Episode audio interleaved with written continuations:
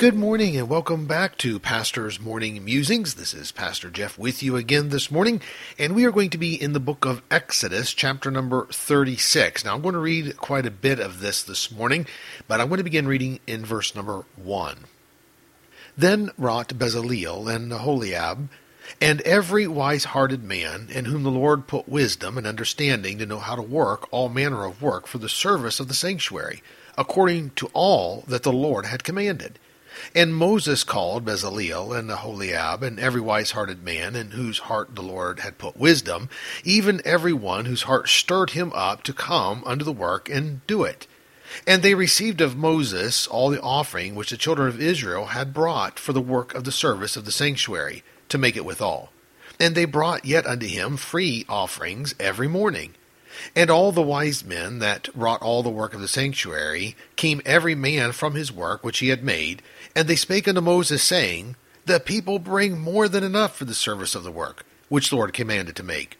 And Moses gave a commandment, and they caused it to be proclaimed throughout the camp, saying, Let neither man nor woman make any more work for the offering of the sanctuary. So the people were restrained from bringing, for the stuff they had was sufficient for all the work to make it, and too much. I tried to think back this morning in my many years of being a Christian if I've ever heard of a pastor standing up and saying, Stop giving. You have given too much. But that's what we have here in this account that we're reading this morning. The nation of Israel has left Egypt, gone through some trials at their own fault, and God has gone with them all the way. They have turned against God a number of times and come back, and God blessed them.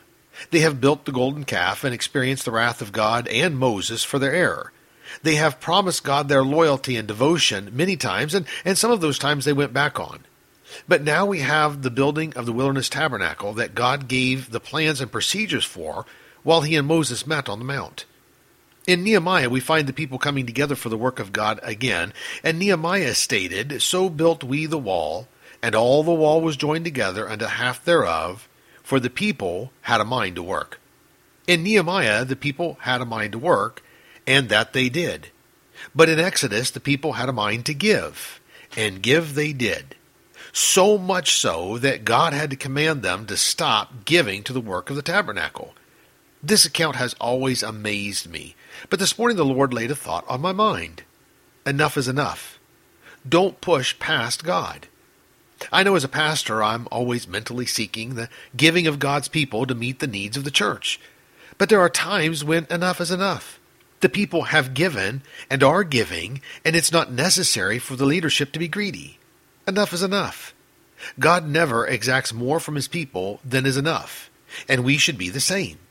We should all take the Israelites' example and give so joyfully that God has to say enough is enough.